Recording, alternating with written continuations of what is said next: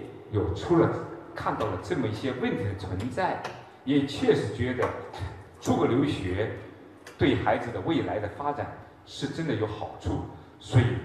我们也就希望鼓励孩子去。但是写这部小说的目的，也就是希望我们小孩能够走得更加顺，所以我们希望通过这部作品，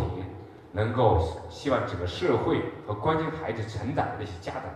教育是家庭送给孩子的最好礼物。那么，我们孩子在计划自己的人生的时候，我们自己在选择要出国的时候，那么我们也自己要慎重要考虑，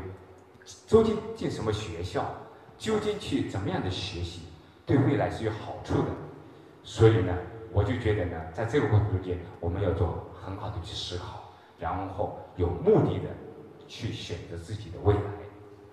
据了解，这本书通过3个不同家庭留学读名校的故事，艺术地演绎了2代人的悲欢离合的境遇及其人物复杂的心路历程。本书有故事，有念名校的路径及可读性和实用性于一体，非常适合有留学愿望的家庭和学生阅读。文艺之声记者王雪，北京采访报道。